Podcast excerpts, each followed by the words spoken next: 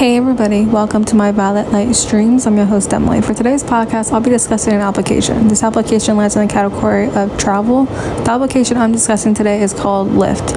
What is it? Is it accessible? Is it not? Do I recommend it? What Lyft is, it is a free application on the Apple App Store.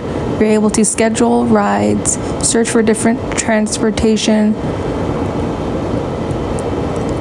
and searching for different places to go to. You're able to use promo codes, gift cards, and you're able to get to different places no matter where it may be.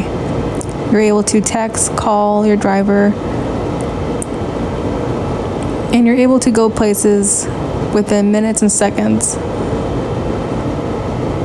is Lyft accessible? Yes, Lyft is very accessible using my iPhone running voiceover. I'm able to navigate through the menus, double tapping on different icons. I'm able to use different promo codes when I need it. I'm able to message my driver and I'm able to get text messages back when my driver is arriving.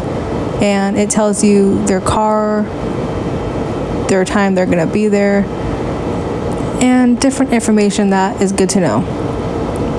Do I recommend Lyft? I do recommend Lyft if you like something a little bit more cheaper than Uber and you're looking for something that is easy and is accessible.